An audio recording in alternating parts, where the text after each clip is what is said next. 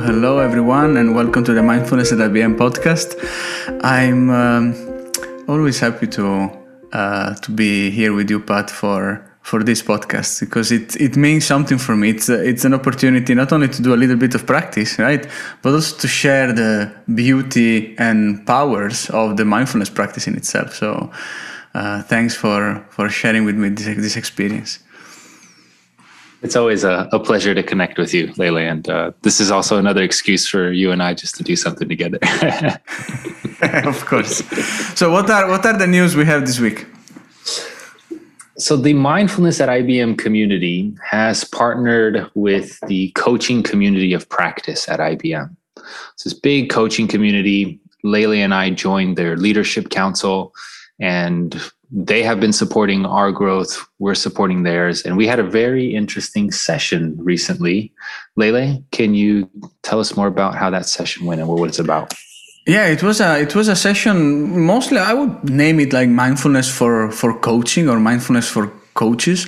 And the main purpose was, you know, how how a coach can get to the next level of coaching thanks to mindfulness, right? Uh, and uh, and also how what is the the motivation behind starting to practice mindfulness every day if you want to get to that level right? So that was the, the main driver. We talk about active listening. We spoke about the presence and importance of presence. A very interesting session. So i, I uh, encourage everyone that will find the link uh, you know next to the podcast um, to to have a look at that session and you know think not only about the uh, you know additional reinforcement about the benefit of mindfulness and how it is connected with coaching, but perhaps it's worth to um, to get a coach or to become a coach if you want, because that's fascinating. I guess also you had an interesting experience by being coached in that session, right? Right, right. The first uh, 10 minutes, I was a coachee being coached uh, about a very interesting, you know, topic of how much time we're spending in front of screens these days. Mm. Uh, I think w- one thing that I wanted to add, and, and Rich brought this up, the, uh, another leader in that community, that the International Coaching Federation, the ICF, mm-hmm. uh, that coaching with presence or being present is one of their key strategic yes. pillars in working with a coachee. It's a, it's a strong connection. Mindfulness and coaching. Yeah, I mean, mindfulness is this is more like a, a tool, let's say, mm to improve uh, right. the technique of coaching, right, and uh, the whole experience. Uh, yet it's it's fundamental, right? And I'm not sure that all uh, people that practice coaching really do mindfulness or do practice regularly. So I think there is a lot to work um, in that area. Yeah. Yes, yes. So I think uh, it's time to go to our guest now, Pat. Um, who do we have this week?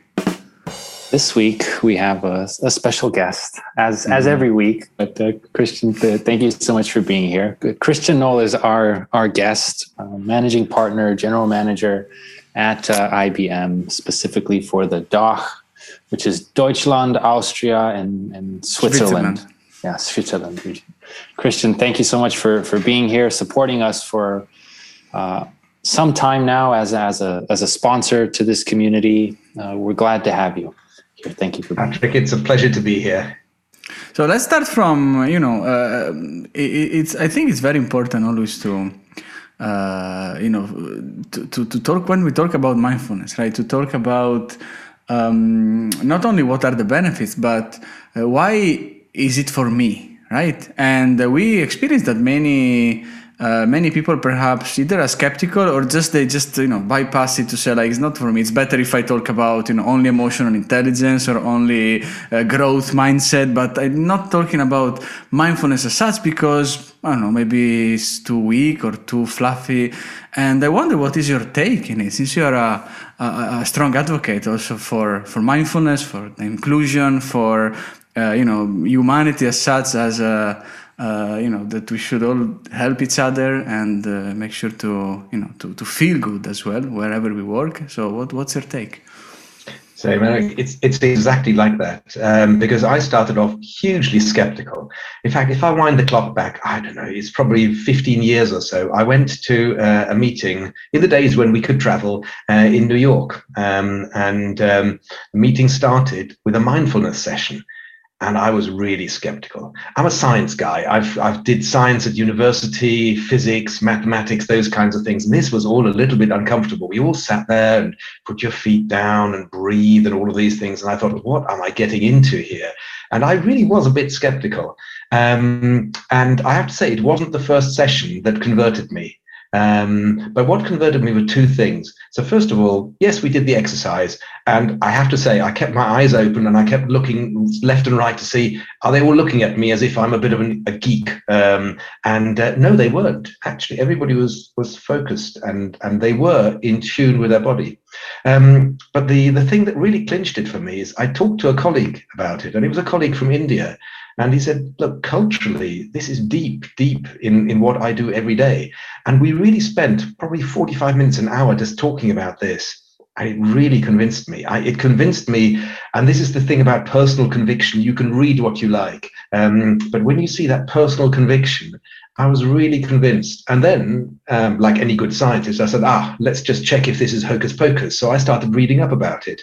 And actually, there are plenty of papers written on the fact that mindfulness or mind exercises, being in tune with your body, whatever you want to call it, and mindfulness is a pretty broad term, really makes a difference um, uh, to your well-being, uh, to how you perform, how at one you are with yourself. Uh, and no, it isn't the, the the fluffy stuff I thought it was. So that's when I really became a bit of a convert to it.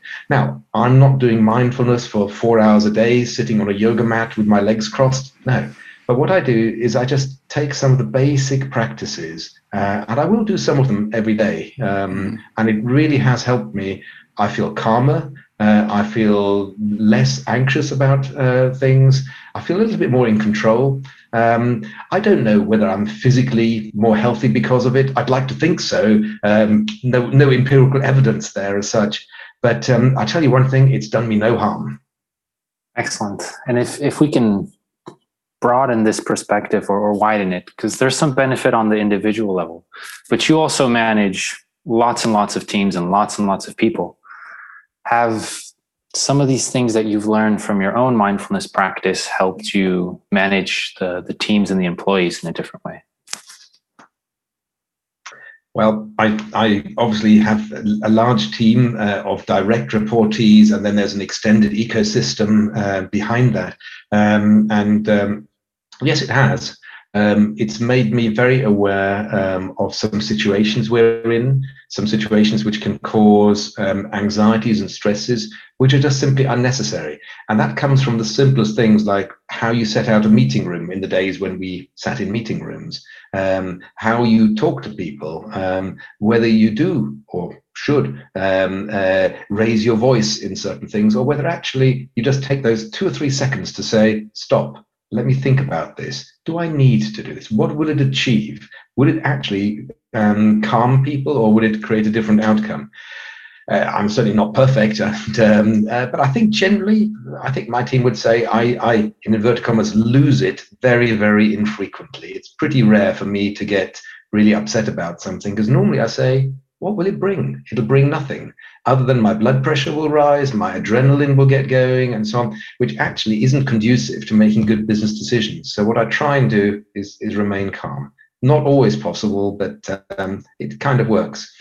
The other thing you'll find is if you talk to anybody I mentor, um, they'll say, ah, here he goes again. Um, um, because I really have a mentoring framework, which is based on a book that was published by uh, by an author, and um, uh, but it takes you through some things, and it does start with being at one with yourself, recognizing the most fundamental thing is that you have a choice in everything you do. You really do. It differentiates us hugely from animals, um, etc. And we can have a long philosophy whether animals have choices or typically act on instincts, but we have a choice.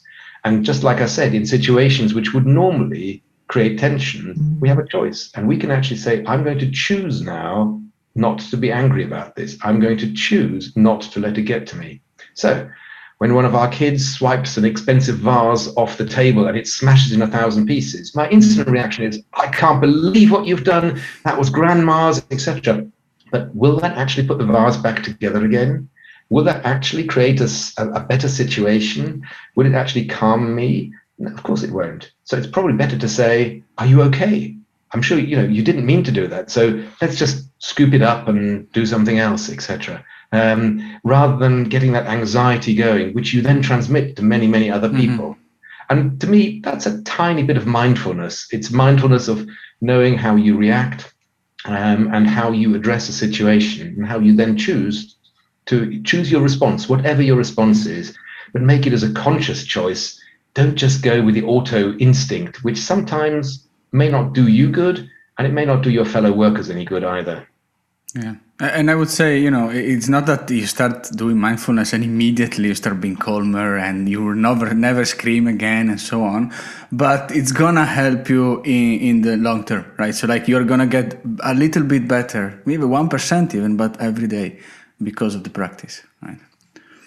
Yeah, and I wonder, do you also bring uh, the, the, the the concept or or ask about it to, to your clients and who is uh, not part of the organization but is like totally external with you know different mindset and. Uh, That's a really good question.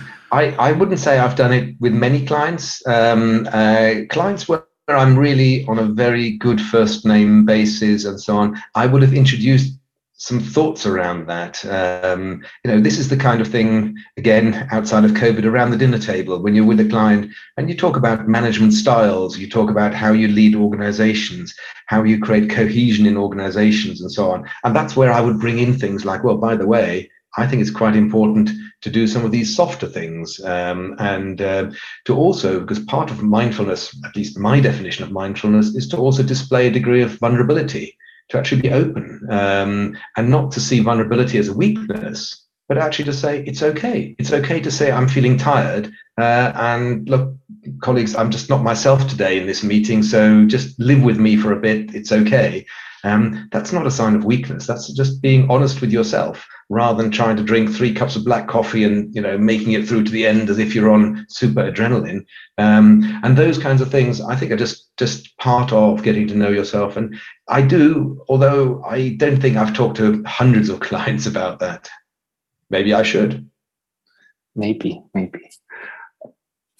You're Christian. You're also a uh, a sponsor of the diversity and inclusion group in, in, in the, the region you're representing. You mentioned this a little bit about becoming more aware of those thoughts and, and responding skillfully. Uh, judgment, bias, stereotypes, they're sort of ingrained into us. And as we are approached with different situations, it just comes up habitually. So how how is how is mindfulness or this awareness playing into improving diversity and inclusion and making us more aware of these biases, judgments, etc. So that that's a that's a huge topic, and it's a brilliant discussion. Uh, it'll take a long time to go through it, but let me let me just cover it at the top level. What I what I think around this. So the first thing is if mindfulness is being in tune with yourself, your mind, your body, um, uh, then uh, once you're in tune with yourself, um, you can spend more time thinking about how you can be in tune with others. Um, now, you, you mentioned something which is the whole preconditioning uh, of ourselves in certain ways, bias, it's called um, often. Um, and um, that's really, really interesting because I've read a couple of books on this. In fact, one of the books I liked so much, I actually gave a copy to each one of my leadership team around bias um, uh, against women in society. And I hadn't realized this isn't about bias how I think. It's bias in in so many things. It's in bias um, how the footpath is laid out. Uh, it's bias in how the playground, um, how wide the door is, um, and uh, how a car is designed. It's in so many ways. How drug trials are conducted, etc. And it opened my eyes to um, a whole lot of bias. What's this to do with mindfulness? Well, the first thing is um, if you've opened your mind to actually think about these things, to take the time to read such a book and not put it to the bottom of the shelf to say, oh, this is all the soft stuff, this is all the weak, um, weak people read this kind of stuff, but to actually say, this is really interesting, I really want to learn this, then you can start to, to change your behavior. One of the, the topics that's really um, uh, top of my mind at the moment in diversity and inclusion, uh, we all think of the normal, I say normal, the, the inclusion topics which are publicized the most um, LGBT plus, uh, women, age, race, uh, color, all of these things. Well, one we're working on with the, the team at the moment uh, is around invisible diseases, um, which is a very, very powerful one. And it's one that's not well understood. Um, there are tens of invisible diseases, and statistically, in our population, somebody will have one of these invisible diseases. And we started off with uh, Axel Wedler, who's an absolute champion for this, looking at HIV um, employees with HIV. And again, statistically, they will be in our company, and it's completely okay. However, we have a bias typically, and when you talk to a lot of people, you'll find they still have the bias from the 1980s of those posters that uh, were there at the time about, well, this leads to AIDS, don't touch people, don't drink out of the same cup, and so on. And how wrong that is today. And with a little bit of education, a little bit of opening your mind, you can actually um, be a much better co-worker, a better manager, uh, a better employer, uh, because you understand that that um, people carry burdens with them, and the one thing that they really want is to be understood um, and not be biased against or whatever it is. And so we've got a whole work stream going now, looking at these invisible diseases and how we can just become more aware of them. We, we won't address them. We certainly won't out anybody who has such a thing, but just to create that awareness so that um, when somebody does behave in a certain way, nobody jumps to conclusions, but maybe people just ask the question, maybe there's just something else here. Um, maybe the reason this person goes for regular checkup appointments isn't because whatever, but maybe there's some underlying condition, etc. And uh, it'll just make everybody's life just that little bit easier, better, and everybody can be themselves. Yeah. But basically, you know, considering from the extreme of the situation, right, if both parties, right, who has, for example, in this case, uh, an invisible disease and who is just a colleague, if both are practicing mindfulness and they are aware about and they're in tune with themselves, like the first one that is who has a disease would feel more open perhaps to to share it. And because he's not gonna be scared that the other one is not gonna understand it. And the other one is gonna totally welcome it as a, uh, something you know to learn about and part of the reality. And for that is like mm. um, you know they, they, will just go along together right? Am i right with the absolutely absolutely. And i think that that's the there's a fundamental human um, uh, requirement need and it's the need to be understood. Um, and i'm convinced that mindfulness if you can train yourself your mind and your body to be open um, to yourself first of all but also to other ideas then then you can be open and you will appear to be open. And you really you will attract people who will tell you their life story because you're not coming in with an aggressive stance. You're coming in maybe a little bit more relaxed. Now, relaxed doesn't mean weak. Relaxed doesn't mean that um, you're a pushover. Far from it. Um, but relaxed just means you might be considerate and consider um, how you react to situations. Excellent.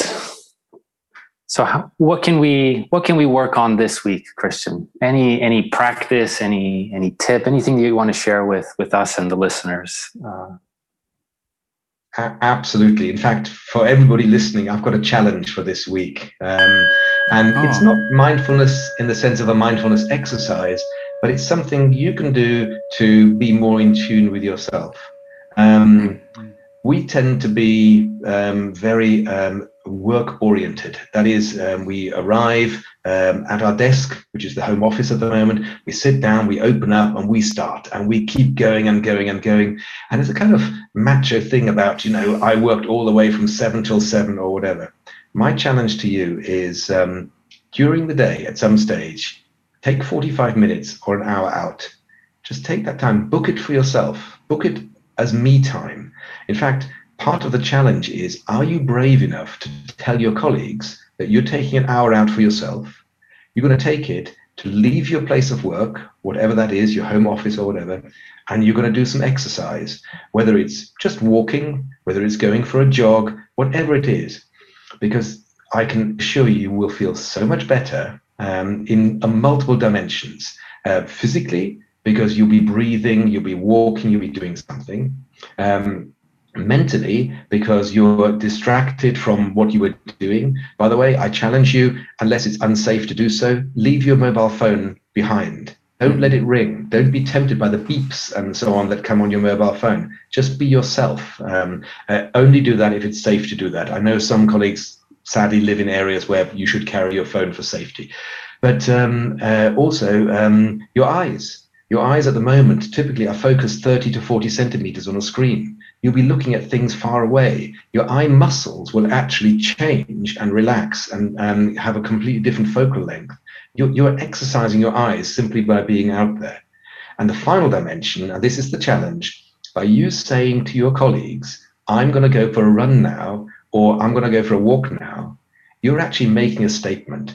You will find it really hard on day one and on day two.